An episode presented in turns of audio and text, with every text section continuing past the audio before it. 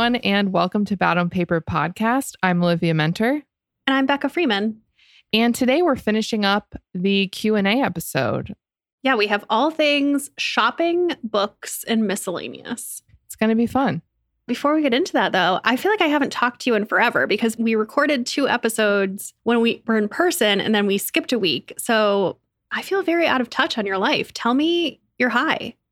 My high is since I got back from the city, actually, I have been going to my local library like multiple times per week to write and to work. And let me just tell you, it is the most relaxing work experience of my life. It is so bright and sunny in there. There's like enough sort of white noise that like it's not dead silent. There's like people talking. I can hear the birds chirping. I can see all the flowers outside. The AC is just pumping that glorious cold air. I love it. I love my local library. I am its biggest fan. What could be more on brand for this podcast? yeah, everyone support your local library. Have you checked out any books there? Or are you No. just using it as a workspace right now? so I'm kind of divided because I want to check out books to like be supportive, but then also I have so many books that I feel like I'd be stealing from someone who Oh. may want to. But I think I'm going to ask about volunteering actually. So fun. It's just fun to listen to the little small town chatter about what's going on and it's just I've really enjoyed it. So, Were you a library kid? not really, sort of. Oh, I mean, I was. I was a big library kid. so like you go there after school and check things out, that kind of thing or you do work there or what does that mean? No, not after school. I feel like we would go once a week, once every other week, and I would check out a big pile of books. That's definitely how I read all of the Babysitters Club Little Sister books and then the regular Babysitter Club books. Because there are hundreds of those. We didn't buy those. That's so nice. There is a really cool teen room in the library, and it just like something about it really just like warms my heart every time I see it. Cause just like to have a little space of all YA or whatever is just so cool. That is so cool. Anyway, what's your high? My high is that it just, I feel like I turned a corner and it feels like summer. Oh, it does. The weather is maybe too hot and humid, but it feels summery. I feel like last week I had watermelon for the first time this summer. There were fireworks. I went hiking. I've just been outside a lot. I'm going to Maine tomorrow. I'll be there when this airs. I feel I feel summery and I think summer is my favorite season. Has the pickleball contributed to this feeling? Oh yeah. You've been pickleballing For a lot since we when I last saw you two weeks ago, no pickleball. Today, pickleball. a superstar. I don't know. I wouldn't go that far. You seem passionate about it, which I like. That's all you need in a racket. I went to another clinic last night. I went with my friend Sarah and we met two other women. And I think we're going to create a pickleball foursome Oh, with our new friends, Munis, who is six months pregnant, and Gail, who is a 67 year old retired principal. And I'm really excited for my new pickleball friends. that sounds great. Maybe I need to join a pickleball league. I don't, yeah, I don't think they know that I have a podcast. So anyway, here we you are. You could drop that. And then they'll refer Yeah. to you as the podcast person in the group. There's the retired principal, six months pregnant person, and then you, podcaster. Mhm. What about on the low side? The low is that we had a faux tornado, which was basically a huge storm that was so intense that the National Weather Service came and investigated it because they thought it might have been a tornado. It was only 10 minutes. They came and investigated it at your house? No, no, in the town, which Oh. might as well be my house because it was a very like concentrated area. Only where I live got hit. Anyway, it was very intense. We went to bed, we woke up, there was no power, and then we went outside and a tree had fallen on our barn, which was not great because it was stuck up there. It did make a little bit of damage on the roof, but not too bad. But it was just so big that we couldn't get it down ourselves. So, anyway, once they cleared all the roads, because that was another thing, a lot of the roads were blocked, we called a tree company to take it down. I don't know what I was expecting, but just take a guess at how much it costs to remove a tree from a roof. Just throw out a number $500? $2,000. No. And if anyone listening is familiar with tree removal and is like, wow, you got taken for a ride, do not tell me. I don't want to know. Wow. Anyway, they had to get a crane, and it's obviously a very dangerous thing because you're dealing with obviously a huge, very heavy tree and heights. And so I'm sure that, you know, the skill is is worth the cost. But uh, you know, it was a lot for a Wednesday. How long did it take to get rid of for the tree removal person to get rid of the tree? Like what's the hourly cost of tree removal? I think here? it was like an hour. Oh yeah. Maybe two. Okay. Home ownership, man. He was like, Well, we had to bring the crane. And I was like, Okay. Oh, that hurts. Anyway, I am obviously very grateful that we're all okay. And thank God our house is okay and everything. But it was just like, really, really, I feel you. really. Anywho, what's your low? I have a a stupid low in that it is the dumbest thing in the world to complain about being busy. It's obviously fully in my control. But I came back from Philly on Tuesday. I leave for Maine on Friday. I just feel like I haven't been in my house for a full week this summer. And I don't think you have. I, I no, I, I haven't. I well, I was when you came, and I was so glad to have you come. But But that was I, I interrupted only your week free this week. summer. yeah, and I'm just feeling, I guess, guilt about not being as productive as I want to be, and just feeling really scattered. So I'm I'm hoping I'm going to be productive when I'm up in Maine. But yeah, I'm feeling a little bit guilty about how much I'm getting done on my book. It's not as much as I want. I just I feel like I have a never-ending to-do list when I'm here of just random admin stuff that I have to do. So yeah, I'm like overwhelmed a little bit. Yeah, I would feel the same way if I was. I mean, I was traveling a lot last year and I kind of felt that way. It was just hard to settle into a work schedule. Yeah. Yeah. Well, I hope you get there. But enjoy Thanks. Maine too. Thank you. Do you want to talk about shopping? Sure. I am very curious about this question too. Somebody wanted to know what are your holy grail makeup items? I will talk about the two products that I've used the longest for this. So the first Okay. one is It Cosmetics CC cream, which I'm sure I have talked about on here before. It's the only foundation I've really used consistently. I tried the Jones Road one, did not like it. I did like the brush, but not the foundation at all. Have you tried Jones Road, the foundation? I haven't. I have tried the It Cosmetics one, Oh, you don't like and it? And it was not my favorite because I feel like it transferred onto everything. Oh, interesting. So I use like the tiniest amount. Maybe that helps. I don't know. And Mm. I uh, usually blend it with a little bit of face oil. So it kind of thins it out even more. Maybe that makes a difference, but it has sunscreen and I feel like it looks good on me. So I like that. And I think it's like relatively affordable. I feel like one container of it will last me like 18 months, probably, maybe two years.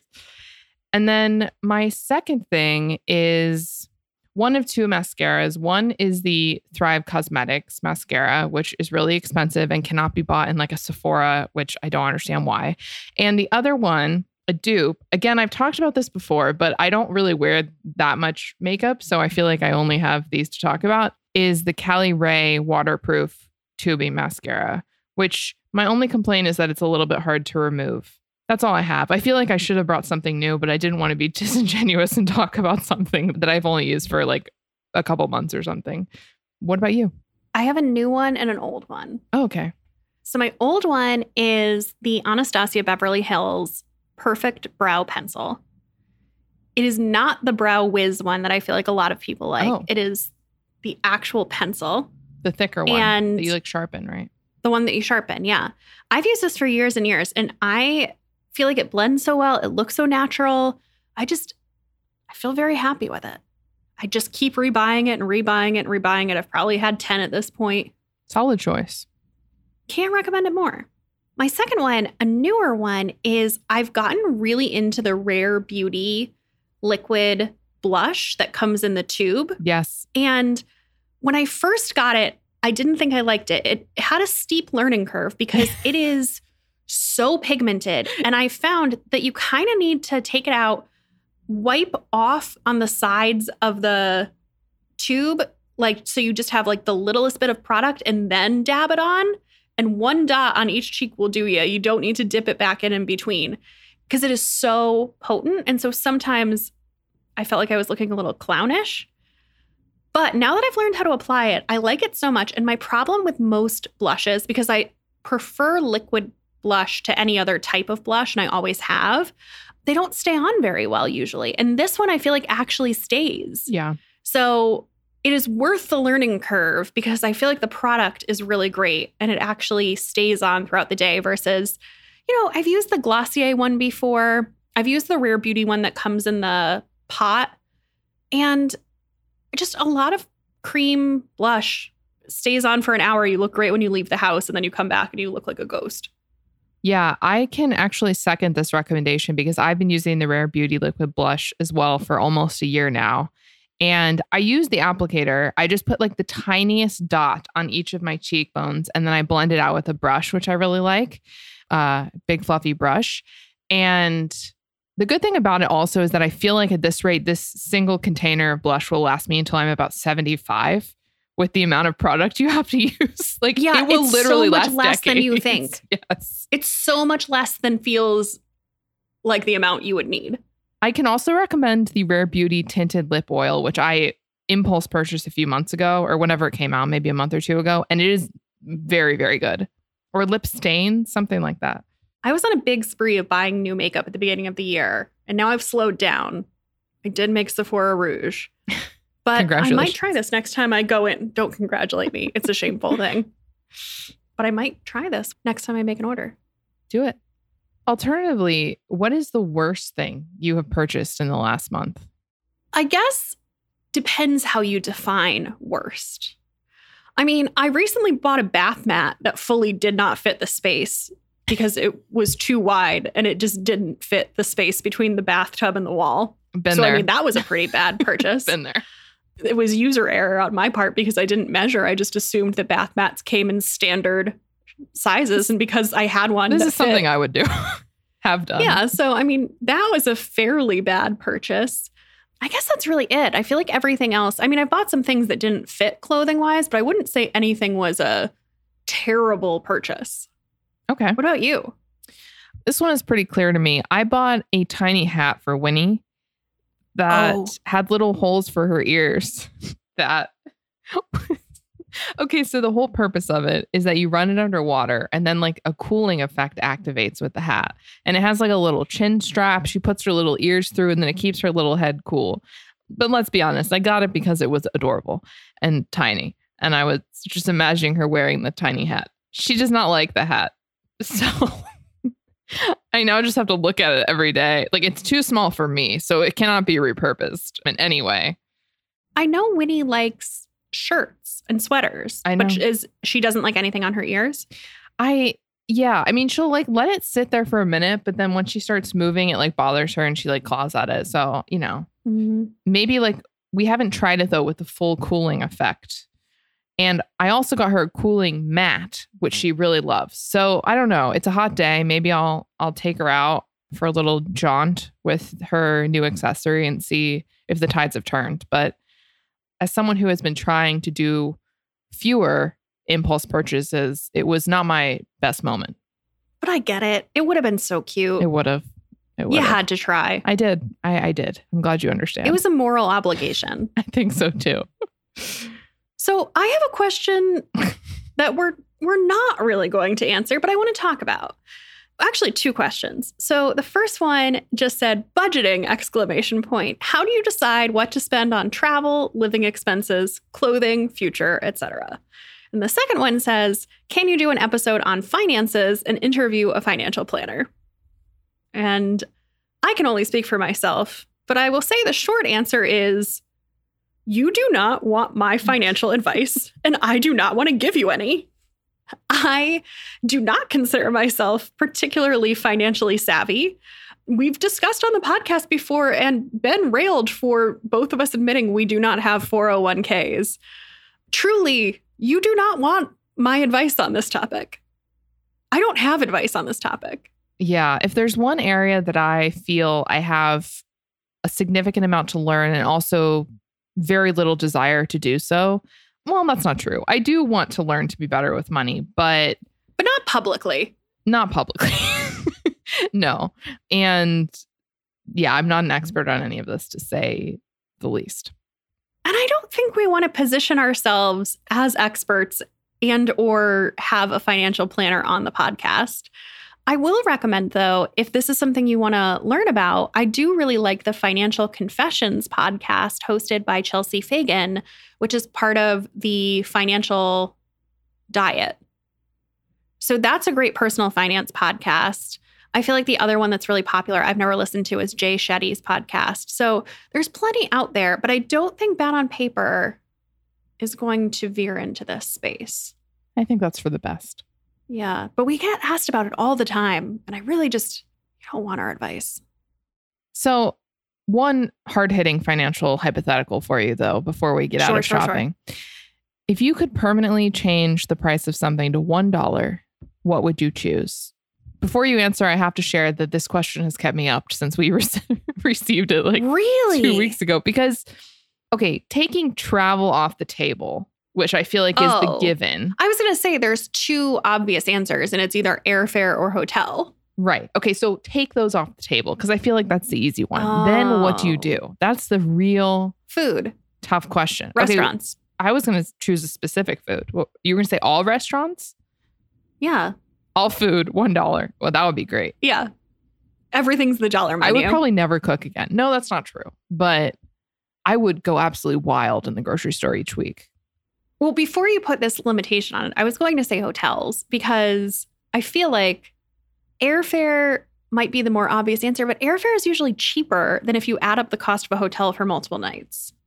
I didn't think of hotels, to be honest. I just thought of travel as a whole. And you're totally right there. Okay, so what would yours be if you take travel Well, off the table? I was thinking more specific and I was thinking sushi because I really, although this doesn't even make sense because I don't have very good sushi near me or really any. So I don't know. I don't have sushi often enough for this to really positively impact my life. Like I feel like I have sushi four times a year at this point. Yeah, I just really love sushi and I feel like it's very expensive if you get good sushi, which That's I true. rarely do because I kind of like a mediocre sushi too, which I, It's a personal problem that you'll deal with in private. I really love a lunch, like a sushi lunch with a Diet Coke is a really like just top tier experience for me, right up there with Caesar salad and French fries and Diet Coke. Anyway, we've gotten off track here. Let's take an ad break.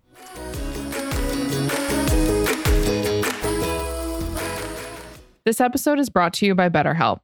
For some people, big decisions come easily. For others, they're a constant battle. For me, it's a little bit of both. Sometimes I know exactly what I want to do or should do, and others I cannot make up my mind at all. This can make things kind of confusing. That's why talking through decisions with a therapist has been so helpful for me in the past.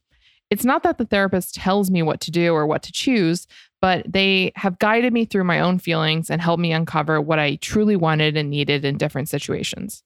Whether you're dealing with decisions around career, relationships, or anything else, therapy helps you stay connected to what you really want while you navigate life so you can move forward with confidence and excitement.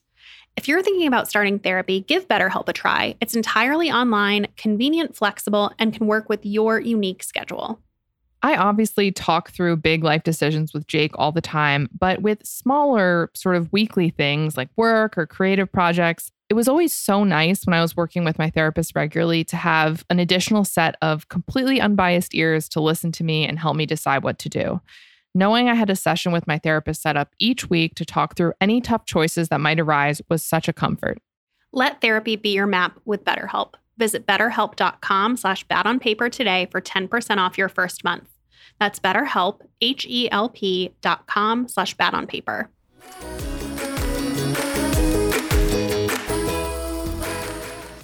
So, moving on to books, we have a lot of books questions. Becca, how do you rate books and what qualifies a five star book for you? So I think that now as I enter my author era, that's cool. I think I'm adopting a policy of five stars or nothing. If I'm going to actually put a rating against a book, it's only going to be five stars because I'm starting to feel from the other side. Well, first of all, I wouldn't want any public figure to be giving my book a three or four star rating and then trying to defend the fact that they like, I really liked it, but I just, I didn't like it enough for it to be five stars. Like, that's not a nice thing that I want to hear from somebody who has a big platform.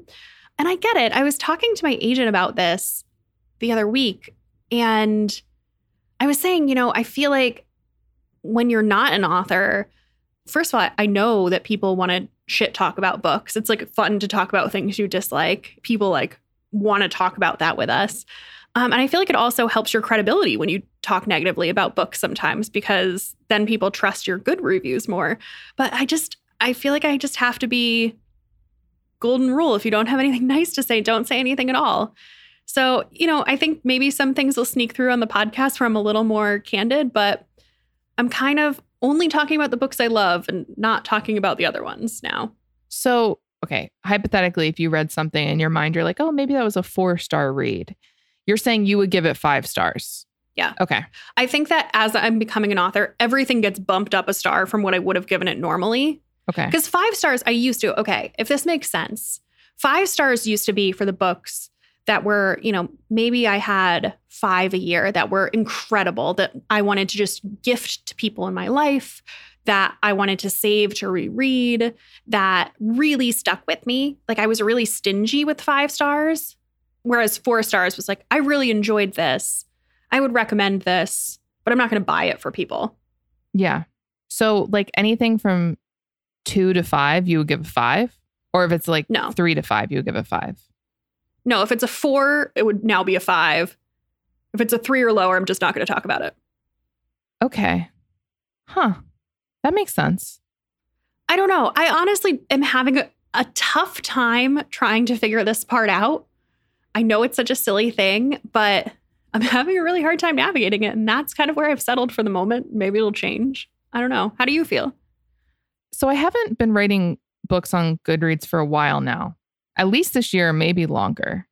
I honestly just use it to keep track of what I've read because I forget almost instantly. Like when we're going through this outline and writing what we read this week, I've already forgotten. I go to Goodreads to look.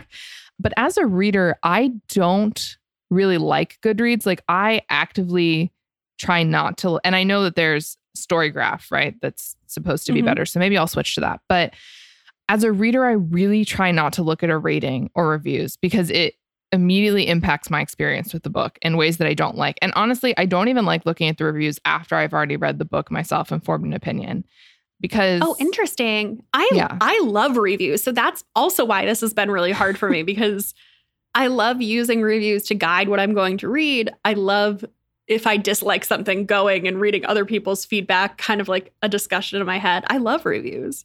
I mean, sometimes I'll look. I just, I hate the feeling of having such a nice experience with a book and then reading negative reviews of it that make me not question my experience, but like, I don't know, they just kind of cast a shadow on my otherwise great experience. Or even the other way around, if I don't really like a book, but then I feel like I should or something, that makes me feel weird too. So I try to like really talk about the books that I love a lot and you know, find things that I like about everything else or things that I appreciated. I feel like my philosophy is if it's a five star read for me, you'll know kind of thing if you follow me on any platform. But yeah, no more stars for me. Who knew this was going to be so fraught? Yeah. And I think, like you were saying, it's different if you write because part of me is like anyone who's written anything, I just can't imagine seeing anything other than a great review. Like it's just got to be so hard. So that probably colors my my perspective as well. Here's another question. How do you come up with ideas for your books? Well, you are in your author era, so I will let you I will let you tackle this. I would say I was listening to a podcast yesterday and I can't remember who it was with, but they were talking about how ideas wasn't a problem for them. They have like three or four ideas a week. And I was like, oh, that's so contrary to my own experience. I feel like I have two or three good ideas a year. They always happen on walks. I've never been in the position where I've had to try to force it, where I'm like, gosh, I need an idea and I don't have any time. I feel like a couple times a year I'll be on a walk. I think it's always on a walk. And I'll just, I'll kind of turn over an idea in my head and it'll click and I'll I'll be like, "Oh yeah, this is something." And if I'm not available to like write it right now, I'll just write it in my notes app and then save it to go back to. And sometimes when I go back to it, I'm like, "Huh? what was that?" or think that it's not a very good idea. And some of them I feel like stick with you and I I'm the most predictable person in the world. But to refer to Shonda Rhimes' masterclass, which I've referenced no less than 50 times on this podcast, she says something about that she doesn't believe in writing down ideas because if an idea is good enough, if it's strong enough, it'll stick with you. And I do kind of believe that. Yeah. I mean, I've personally always had this idea of writing a book set in the Outer Banks. And I feel like you can start with an idea for a setting or a theme. Like, I think a lot about ideas for books in terms of like, I'd really like to explore like this aspect of, I don't know, culture or being a woman or whatever. And then I feel like you can oh, build that's around so it. interesting. I feel like my book ideas always start with plot. Yeah. See, I wish that that was the case because it would make writing probably a lot easier. I wish mine started with character. I feel like that would make it a lot easier. yeah, I feel like in the end you get to you get to where you need to be no matter what. So That's true. That's true. Somebody wants to know how do you find out about the quote unquote hottest books of the season? I don't know. I mostly I mostly rely on bookstagrammers and you and like random roundups of what's coming out in, you know, whatever month. What about you? I mean, I feel like if a book that comes out is hot enough, you'll see it everywhere on Bookstagram if you're following people in the Bookstagram space. And, you know, if you follow the types of people who come on our biannual reading preview episodes, like I think following those sorts of people will give you a good sense of what books are being talked about and they'll share content from other people too. I also get the publisher's lunch newsletter, which is paid. I think it's it's expensive. I want to say it's like $180 every six months. Wow. Yeah. And that has a lot of intel in it in terms of it covers like the indie next book picks. It covers, they do either two or three times a year a reading preview of upcoming books. They also cover, you know, the Barnes and Noble and Amazon picks for the month. So it has a lot of different sources of data. And then I also just go on Goodreads and I go to the new releases section and you can sort it by months and you can even look months ahead. And I just look at what the top books are there. And it's certainly not scientific, but I feel like it gives you a good sense of what people are hyped about before they come out, what has the most shelved ads. So yeah, I feel like that's that's kind of how I see it. I'm curious to hear your answer about this one, Becca. What books did you enjoy much to your surprise? Whether it was because of the genre or the author. I mean, I feel like you know this. I feel like the book that has most surprised me is Project Hail Mary, which was your favorite book. And I read kind of in deference to you as, you know, trying to build our communal taste or our friendship. And I did not think I was going to like it because I don't read a lot by male authors. I don't read any science fiction, and I loved it. Oh, that makes me so happy to hear. I've recommended it to so many people too offline. So, I mean, I feel like that has been my biggest surprise recently. I love that. What about you? Do you have one? Well, a recent one that I actually just finished this past week that I was kind of I think you had talked about it and you said you liked it, but because I'm I'm generally not as excited about romance as I am about other stuff, so I just go in with like very neutral expectations, but I read and finished The True Love Experiment by Christina Lauren. You read that one, right? I loved yeah. it. And I really, really liked it. Like I enjoyed it much more than Happy Place. I'm only comparing them because they're both romance and they're not really similar in any other way. But I just I enjoyed it a lot more. I couldn't put it down. So that really surprised me how into it I was. I'm debating in my head. I'm like, I think it's their best one, but then I also love Love in Other Words. So I think it's like tied for their best one in my head. I also really liked Love in Other Words too. So maybe I need to read more Christina Lauren, but I really wish I had read that book in like a pool somewhere because it was just really fun and great. it was fun. Oh, here's an interesting one. What's your nightmare fictional character and chain restaurant combo?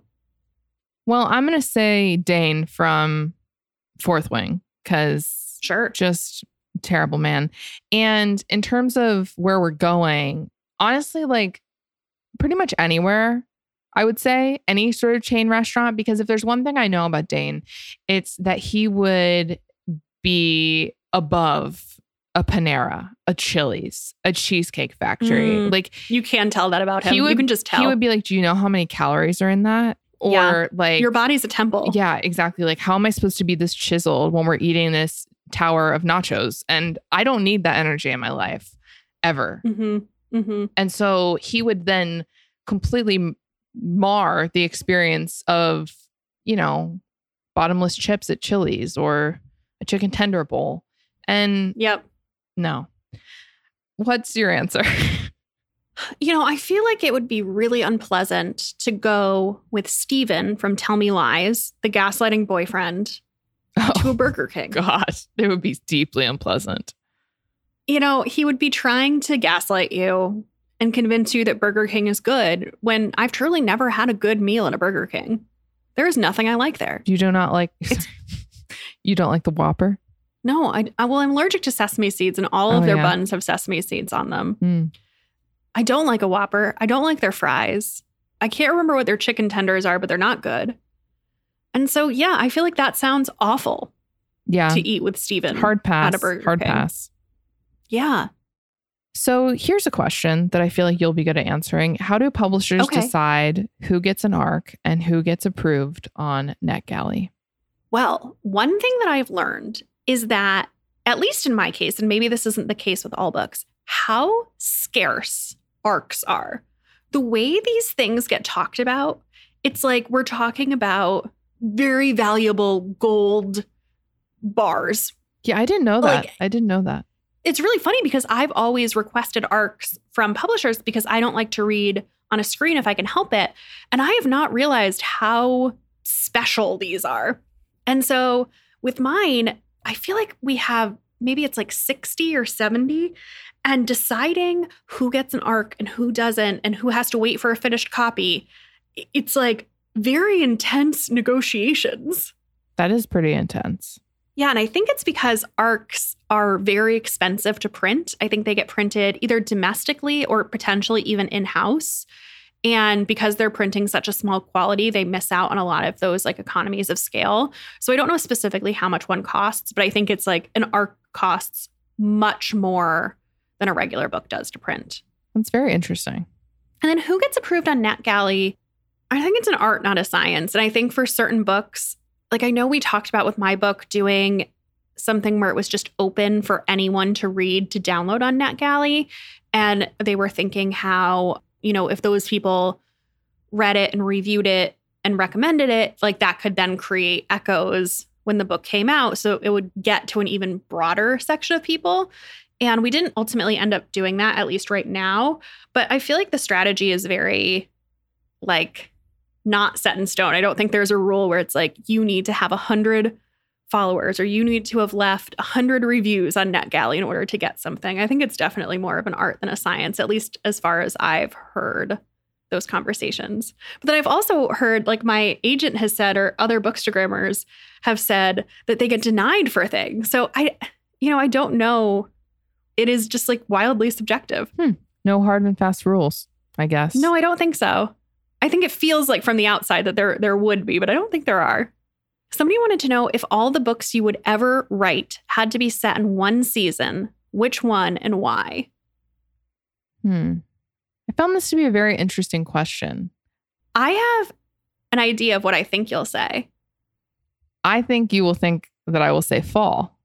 Yeah, because it's the spookiest season. Yeah, but actually, so one of the books I've written is set in Florida and in summer, a lot of it. And I found that really fun to write because I grew up in Florida, but also like there's something so physically uncomfortable with heat and sweating. And I feel like it plays really well into like discomfort and tension in thrillers. So Oh, yeah, that's interesting. I don't know if I had if I had to only pick summer, but I feel like it is the easiest for me to write because I grew up somewhere where it's always hot. Okay. Though I do love fall and it is spooky season. So it's it's I don't know. I have a lot of different feelings about it. But what about you? I have a feeling too, but I don't know if I'm right. Well, ironically, so the book that I wrote and the book that I am writing are both winter books because the first one is very much a Christmas book and the second one is kind of half a Christmas book, half not. But I would pick summer because I just love a beach read. I love a summer romance more than anything else. And so This is so funny that we both are thinking only pick summer. one. But you're like if I had to only pick one, it would be summer. Uh, yeah, I sorry I interrupted you, but I was just thinking how funny it is that you're saying summer because it's like summer romance, happy, free, and I'm like summer so uncomfortable and dark and hot. but I love that. I think that's very emblematic of the way our brains work. Yeah, it is. Here's one for you. Does Jake read? And if so, what does he like to read? Jake does read. He is capable. no, um, he. Well, I don't, I don't think that was the question. I know. Is does Jake he a read reader? for pleasure? Not is Jake literate? Yes, he does. So Jake reads like every night before he falls asleep, but he falls asleep like pretty much instantly. So I think he averages probably like maybe half a dozen books a year, which is perfectly fine. He reads a lot of like nonfiction. I'm always like putting books in front of him, like, I think you'll like this. Try this one next. But yes, he does read, but not in the same way that I do. Do you happen to know what he would say his favorite book of all time is? I feel like he told me this recently and I forgot. I don't know, but I do know that he did love Project Hail Mary as well. Okay, good taste. Yeah. Here's a question I want to know the answer to. Olivia, oh, moving into the miscellaneous ones. Where are we going on our trip and what is our ideal vacation together? I thought it was established that we're going to Canada. Yeah, but we haven't made any plans. We haven't picked a week. I know. Well, it's kind of a crazy rest of the year. I feel like I'm getting the brush off. You're not. I mean, let's just say I feel like say I like. December. Sorry, I'm trying to think of my schedule because we are considering staying either with my parents or Jake's parents or both between Thanksgiving and Christmas. So I'm like, then I would not be here, which would make traveling more difficult. I could still fly. Anyway, maybe November, early November or something. Literally, you pick a weekend and I I will clear my calendar. Okay, I will. Although you What's are our- just as booked as I am. But I will I will cancel things. oh my gosh. Okay. Okay. What's our ideal vacation together? I actually feel like I have two ideal vacations with you, and I don't think that either of them are the thing that we're doing. Okay, tell me. I feel Magic like Mike? one ideal. Well, no, they're both like reading, relaxing vacations, and so one would be going to some kind of beach resort where you don't even leave the resort and you just Right. drink cocktails on the beach and read a book a day. And the second thing would be going to some type of cozy cabin where we're cooking a lot of meals and drinking wine and then just, you know, reading by a fire maybe while it snows. But instead, we're going to Canada for a city trip to see Toronto, which I'm excited about. I just, Well, look, it's not set in stone. We can change this at any any point. I just want to pick a date, Olivia. Okay. We will. We should let the people do it. Just give them three dates, Let them pick a date. I guess. I don't know why I'm having such a hard time planning things this year. I'll plan it. Just tell me a date. Okay, I'll look at my calendar. I'll do all the work. Just, I'm so desperate for you. I'm like, be my friend. I am. I'm coming to see you in two weeks again. Take my Canada virginity. It will be together. Oh, you've never been to Canada either? I have. I don't know. I've been there Oh. twice. I have no idea why I said that. Okay. it was very brief, both trips. Mm. Mm. So you haven't fully penetrated Canada. No, I was going to say Canada hasn't penetrated me, but I feel like it has. Oh, I. So this we're moving on. I'm This going to is- get you a new question before you say something please. You we brought both this up. regret. You brought- Olivia, how are you finding making friends in your new home? better than I was expecting. Okay. I can't say that I've gone out of my way to meet people, but I have met up with a few people and it's been very nice. And we've hung out multiple times. And I feel like I'm getting to know like familiar faces at places we go a lot and stuff. But I also haven't really been like trying that hard. Like it's not like I'm joining book clubs and and all of that. So it's been interesting. I can't wait till you run for city council and volunteer at the library. I kind of want to. I kind of want to. I feel like that's really going to break the town wide open for you. I think it will. Stay tuned. Maybe you're going to be the mayor of this town someday. I don't even know if we have a mayor. It's too small, I think. Somebody must be in charge. I'll have to find out. I'll go to the town hall. I'll walk down the street. Okay. Let's get out of these questions and into end matter. What's your obsession? It's obviously pickleball. So I have a friend who's obsessed with pickleball. My friend Lydia started playing pickleball during the pandemic. She was in Florida with her parents and it was like deep pandemic where you couldn't do indoor things. And so they started playing pickleball at, I don't even know where they were staying. She's gotten really, really into it. And I had never played, but she just took a job as the CMO of City Pickle, which is this new pickleball company.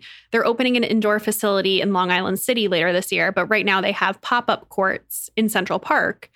And so I've never played. And I feel like, you know, just wanting to support her as a friend, I needed to try it. So I went on Friday. Oh, we were supposed to go when you were here. We were supposed to go together to a pickleball introductory clinic, but it got canceled. So I rescheduled and I went on Friday and I really enjoyed it. I've only played pickleball in truly horrific conditions. on Friday, it was 90 degrees and unsafe air quality. Oh, gosh. And then I went to Philly with Lydia over the weekend. We played again with her 69 year old dad and his 70 something friend. I got crushed. They were so good. It was only your second time. It was only my second time. And then I went on Wednesday, yesterday, with my friend Sarah to the advanced beginner clinic. And Oh. I am really enjoying it. It's, well, I was going to say it's nice to be outside, but it's not nice to be outside in 90 degree heat. But it's nice to have an outdoor activity.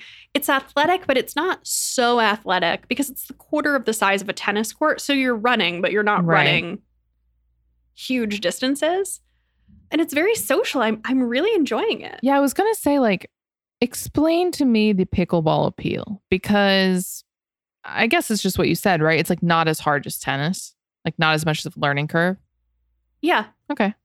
Yeah. I'm hopeful that when I come back from Maine, I want to kind of get like an every other week game going. It's something I'd like to get better at.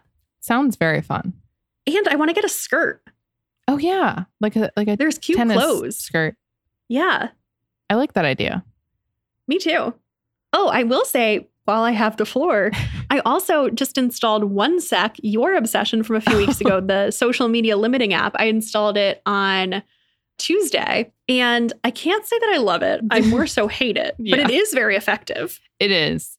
I can't say that it gets less annoying. It kind of doesn't. Are you using it for Instagram or TikTok? Both. Okay.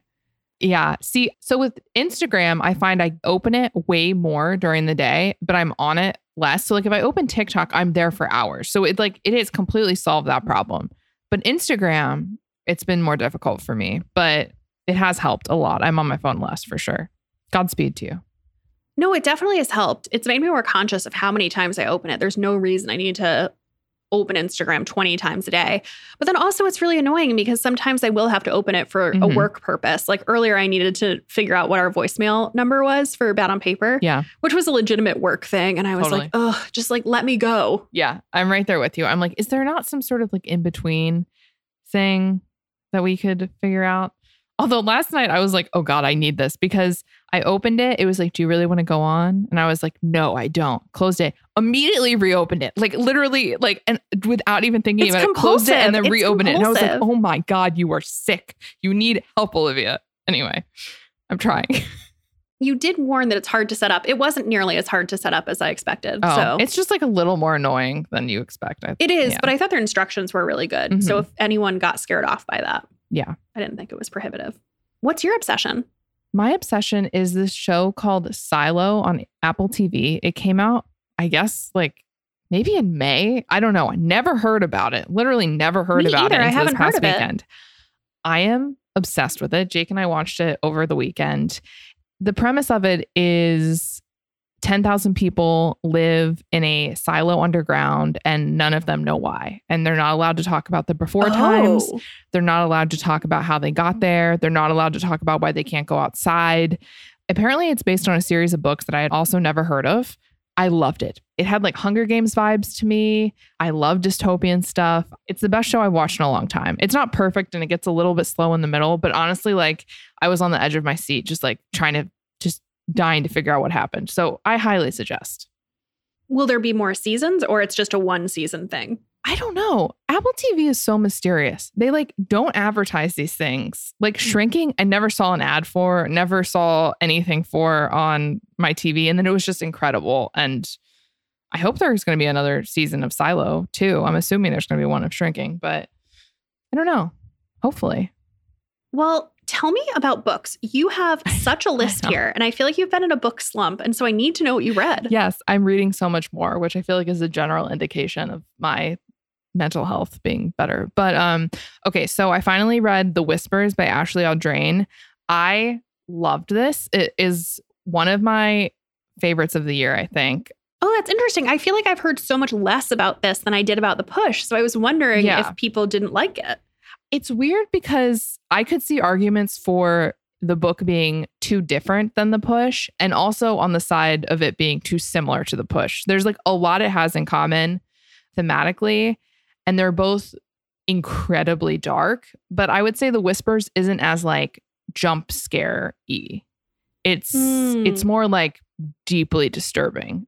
Okay. But again, like just like the push, I thought it spoke to, I don't know, women and society and motherhood and pressures of motherhood and, and all of that very well. And I just really like love her writing and I feel so compelled by it. So I don't know if I liked it quite as much as the push, but it's still like a favorite of the year for me. I also read The True Love Experiment by Christina Lauren, already talked about that. I also read Delicate Condition by Danielle Valentine, which comes out in August. This is like a true horror novel, which I don't think I've ever really read one before. Love, hate? Where, I, where are you I not don't know. now? It's about a woman who is going through fertility treatments. She finally becomes pregnant, and then basically it's like a kind of like Rosemary's Baby type of thing. Like the baby is like uh, cursed, sort of like it's trying to claw out of her stomach and stuff. I thought it was very interesting and very well done. I don't know if horror is for me, but if it is for you, I think check it out. Clearly, you're saying that to the listener, not to me, Becca Freeman. No, I, I cannot. established horror is not for me. I cannot think of anything that would appeal to you less. It was actually there were parts where I was like disgusted. I was like, "Oh my god, did I read that correctly?" But I read the whole thing. So, make of that what you will. And I think this author wrote YA before, which is kind of interesting. Oh, this is a different this is like a pen name or a change name. Anywho. And then I also read The Displacements by Bruce Holsinger, who wrote The Gifted School, which I really liked. It came out maybe, I don't know, 2018 or something. Oh my gosh, this book has been in my pile since Sarah Dickinson from Sarah's Bookshelves Same. recommended it last year. And it keeps getting pushed down because of newer books that I want to read. But I still really want to read this. Yeah, literally same. I actually saw it at your house and I was like, I've had that book for just as long. I need to read it. And I generally like have really similar taste to Sarah, I think, for books. I would say that like I mostly loved this book, but it was one of those books where, you know, I call it the series of unfortunate events feeling, where it's like so much bad shit is happening that like it's really hard to keep reading at a certain point. You're just like, it's Oh. like bad thing after bad thing after bad luck after bad thing. And there was a really sad scene with the dog, which was hard. Anyway, I mostly really liked this book. Not a five star for me, but mostly really liked. Anyway, what have you read? I only have two things to talk about. So the first thing I read was Love Theoretically by Ali Hazelwood. So this is her new book that came out last month and has been on the New York Times bestseller list. And I read The Love Hypothesis very late to the game last month. And so I, I wanted to pick up this one too because I just really enjoyed that one. And this book was laced with something so addictive. From the very beginning, I just wanted to shirk all responsibilities to just read this in one sitting, even though I couldn't. I was really pulled in by this one, which is interesting because the dynamic between the love interest was not my favorite. She was kind of a doormat and he was a little bit controlling. And I didn't love the dynamic, but it was so well plotted. And it, it had a lot to say about academic politics, which I thought was really interesting and was once again something I'd never seen in a romance book before. So I loved it. I every time I put it down, I just couldn't wait till I could pick it back up again. Yeah, isn't this what Beach Reads and Bubbly recommended? Yes. Uh, yeah, when she, Yeah. when she was on the podcast. Yeah. Yeah, it hadn't come out yet. I don't think she'd read it. And I don't know if she has yet. I, I have to look on her page to see what she thought about it. And then I also, oh, um, I wrote my first blurb for another book, Oh, that's cool. which I was so honored to be asked. And it's especially special because it was by one of my favorite authors. So I got to read an advanced copy of The Good Part by Sophie Cousens. And if you've been listening here for a long time, you'll know that I absolutely adored her book this time next year. And I think that The Good Part is her best book yet, which I don't say lightly because I loved her debut. So it kind of reminded me a little bit of The Midnight Library meets 13 going on 30. So it's about this kind of messy 26 year old who wishes to get to the good part in her life where she has money and she has the partner of whoever she's going to end up with. So she gets dropped into her future life and she doesn't have any of the memories of the in between. So it, she's kind of in a fake it till you make it 13 going on 30 stitch trying to figure out what's going on in her life. But, you know, of course, she also learns that it's not all good. And it's wonderful. It's not it's not a romance. It's not I don't know how you would classify this book. Hmm. It sounds really interesting. I thought it was so unique, but it also had a lot of like fun nostalgic bits that really reminded me of, you know, 13 going on 30 and Freaky Friday and those types of movies from the OOs, I guess, that were so popular. And I just adored this. So it's coming out in November and I highly recommend you pre-order it. Well, I think that's all we have for you. Just a reminder that our book club pick for this month is Same Time Next Summer by Annabel Monaghan, which comes highly recommended by Becca. And well, it was our listeners pick book club oh, yes, that our listeners that. picked for us. Also that. But I did, I do think I said in February and I stand by it. I think this is the book of the summer. If you liked every summer after last year, I think you'll like this. It's about a woman who's very straight laced. Uh, she's like an uptight consultant and she goes back to the casual Long Island beach town where she grew up spending summers to look at a wedding venue. And she runs into the man who was her first love. And it's told an alternating now and then timeline. So in the past, you get to see how this couple came together. And in the past, you see them having this like awkward run in and, and kind of figuring their stuff out. And the whole book is so charming. And I just, I truly loved it. I think it's a perfect beach read. And if you want to talk more about any of this, you can join us in the Facebook group at Bad on Paper Podcast and on Instagram at Bad on Paper Podcast. And I'm on Instagram at Olivia Muenter. And Olivia has an incredible newsletter that you should absolutely sign up to if you go to oliviamuenter.substack.com. Oh, thank you. And pre-order Becca's book as well. Do you have the the link for that? Look at us. Just buy it wherever books are sold. It's called the Christmas Orphans Club. and I'm on Instagram at Becca M. Freeman. All right, everyone. Bye. See you next week.